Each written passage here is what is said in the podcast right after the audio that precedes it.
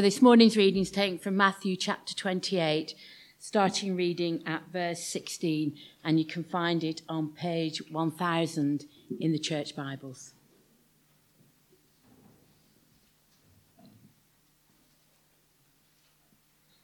Then the eleven disciples went to Galilee, to the mountain where Jesus had told them to go. When they saw him, they worshipped him, but some doubted. Then Jesus came to them and said, All authority in heaven and on earth has been given to me. Therefore go and make disciples of all nations, baptizing them in the name of the Father and of the Son and of the Holy Spirit, and teaching them to obey everything I have commanded you and surely I am with you always to the very end of the age. This is the word of the Lord. Thanks be to God.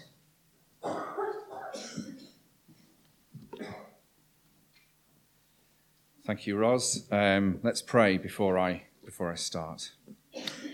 Father God, we just pray that you open up this scripture passage of the Great Commission to us all now, and you give me words of truth and love this morning. In the name of the Father, the Son, and the Holy Spirit. Amen. I pray in the name of the Father, the Son, and the Holy Spirit on purpose, because of course today is Trinity Sunday. So here we go.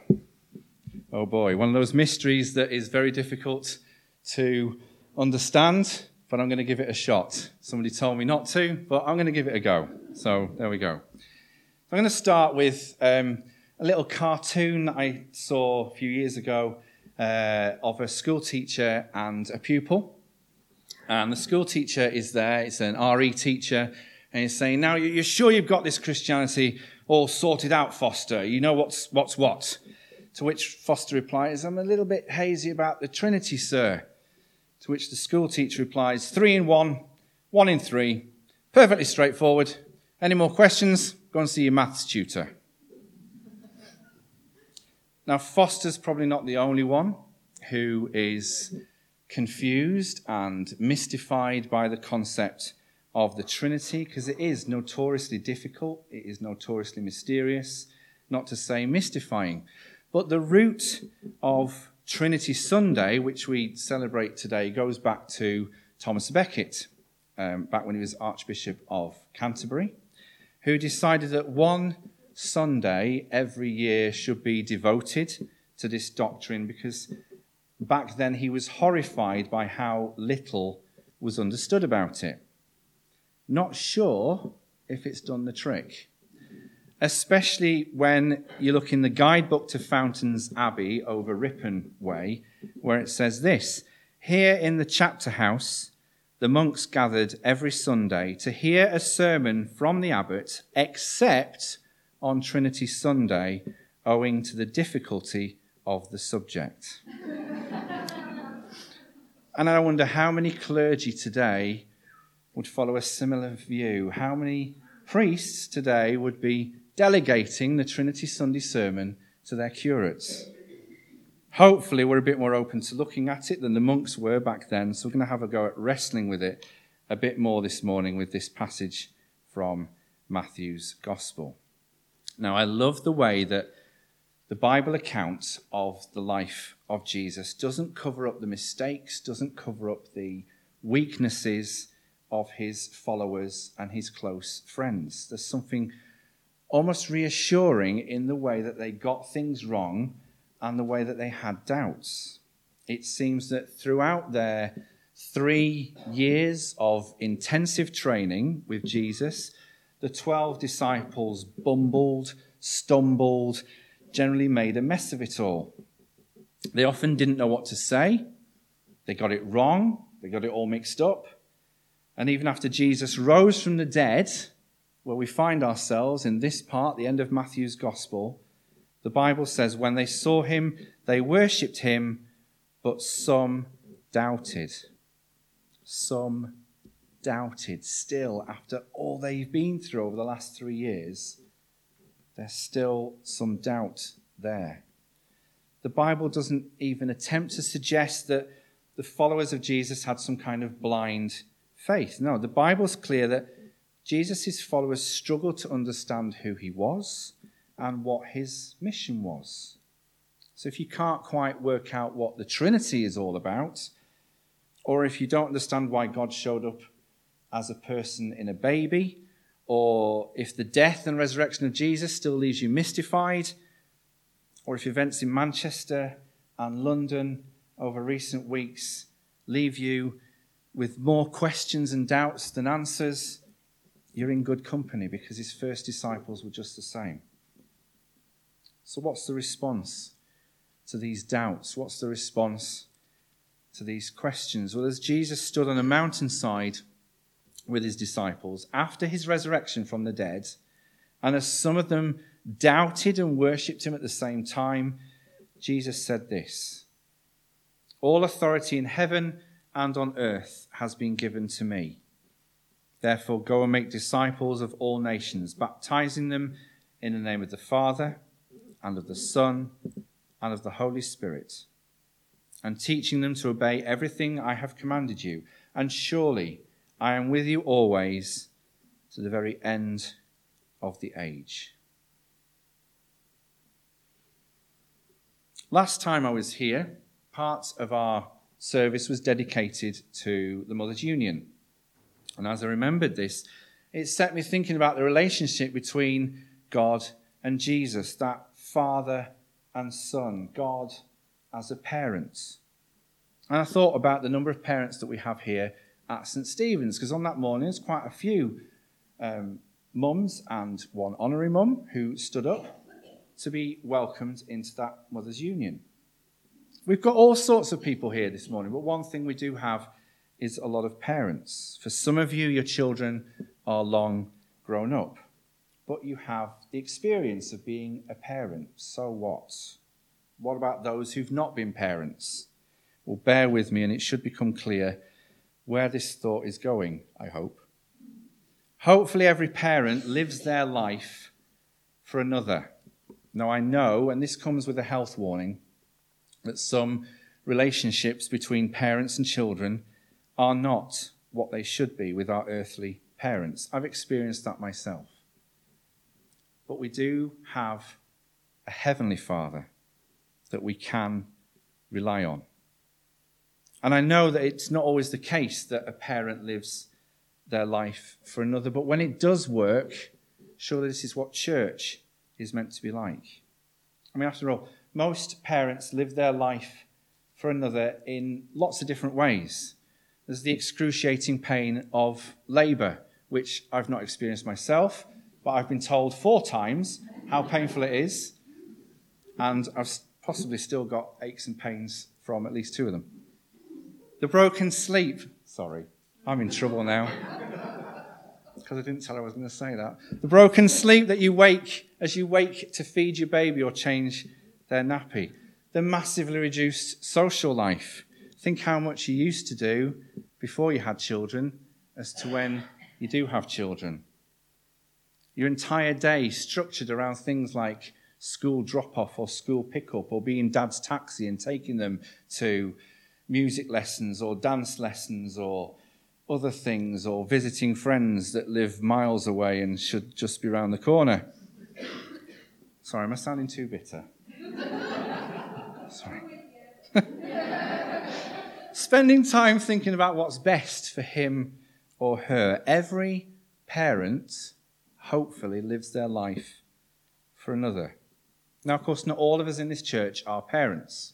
Some are too young, some have made the choice not to be. But there's other forms of self sacrifice as well. And the parents can be an inspiration to the rest of us. We need to put this into practice, this living our life for another into a different context. Every parent exists not for their own benefit, but for the benefit of their children when they get it right. We need to learn more and more to exist not for our own benefit, but for the benefit of our non members within this community. Former Archbishop of Canterbury, William Temple, who's got a school just up the road named after him, put it like this The church is the only society that exists solely for the benefit of its non members. I'm not sure that's quite right, but church is definitely one of them.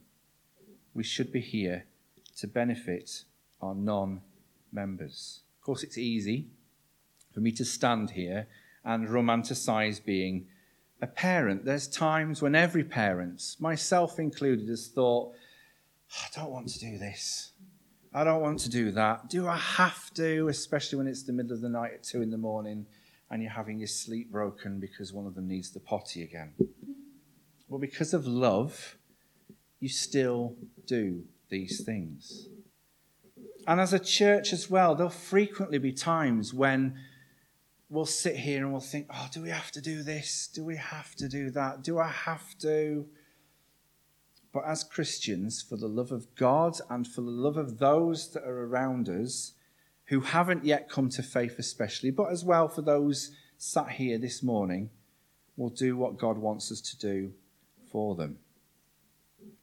Now, in our passage that we had this morning, the final instruction of Jesus is that great commission. It was to make disciples from every nation men, women, and children living like Jesus. Because I believe that Jesus wants a world where the outcast is brought in, where the poor are fed, where love and forgiveness and peace defeats evil, where life is honored, where life is valued, not wasted by the actions of a few, where people and communities live together in peace, live together in love, live together side by side. Jesus wants a world of truth. Jesus wants a world of justice where we stand up against injustice, where human trafficking is ended, where children are safe to learn, to live, to play, to enjoy the love of their parents. That's the kind of world that God the Father, God the Son, God the Holy Spirit wants, and that's the kind of world that I want as well. Jesus said, Go and make disciples, baptize them in the name of the Father and of the Son and of the Holy Spirit. Why Father, Son, and Holy Spirit? It's because God, who is one, has revealed himself as Father, as Son, as Holy Spirit. God has revealed himself to be Heavenly Father. That's why we start the Lord's Prayer by saying, Our Father in heaven. And whether we've had a good relationship or not with our earthly Father, God can be trusted to do the right thing as our Heavenly Father. God can be trusted to always be faithful. God can be trusted as our Heavenly Father to always be true. God has revealed himself as a son because God didn't send someone else to die on the cross on our behalf. He came himself. He came as an obedient son, Jesus, showing us the full extent of God's love, showing us what God is really like.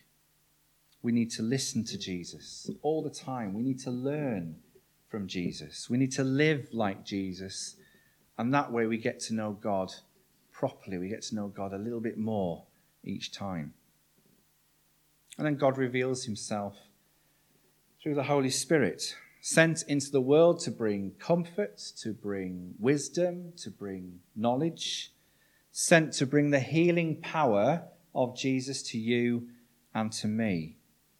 And so that's why we've just minutes ago declared our faith in the name of the Father and of the Son and of the Holy Spirit, in the name of a God who has revealed himself as a Trinity. But it's still a mystery. If we call the Trinity a mystery, then to me that means there's always something new for us to learn about what it means for God to be three in one. We can't fully begin to understand it, but we can never finish trying to understand it. The more, the more we learn about the Trinity, the more there is still to learn. We can never finish understanding the Trinity, but we can start to wrestle with the concept. And for me, it's a very simple one it's the concept of love. Belief in God as a Trinity enables us to say that God is love. And how much do we need that these days with what we see in the news? If God were simply one, then he might be loving, but he wouldn't be love. He might love us, but he wouldn't be love in himself. And we draw the map of God something like this. Owen, can I just borrow you a second? Just to hold this up. So we've got God at the top, loving us down below. That was if God isn't a Trinity. Instead, if God is part of a Trinity, Gareth, get ready because I'm going to borrow you as well. If God is three as well as one, then our map might change to this. Where God loves the Son, the Son loves God. The Son loves the Spirit, the Spirit loves the Son. The Spirit, God, loves God. God loves the Spirit. And we are right in the middle of that, surrounded by love. God is not only loving, He is love. Because there is, and always has been, and will always be a giving and receiving of love within His very being. It's not dependent on the world to, to provide Him with something to love. Instead, all three parts have each other to love. That dynamic of love is who God has always been. And He's not one working alone like this one, He's three working together. So finally comes the challenge. This morning, what about you? What about us? Where are we in relation to God? Do we still have doubts like Jesus' disciples doubted? Because if, if we have, he can handle that.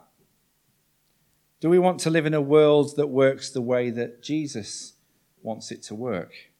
Are we ready to get to know God as Father, Son, and Holy Spirit? Are we ready to answer that call, that final commission of Jesus that we heard in our gospel reading to make disciples, to go out there and seek others?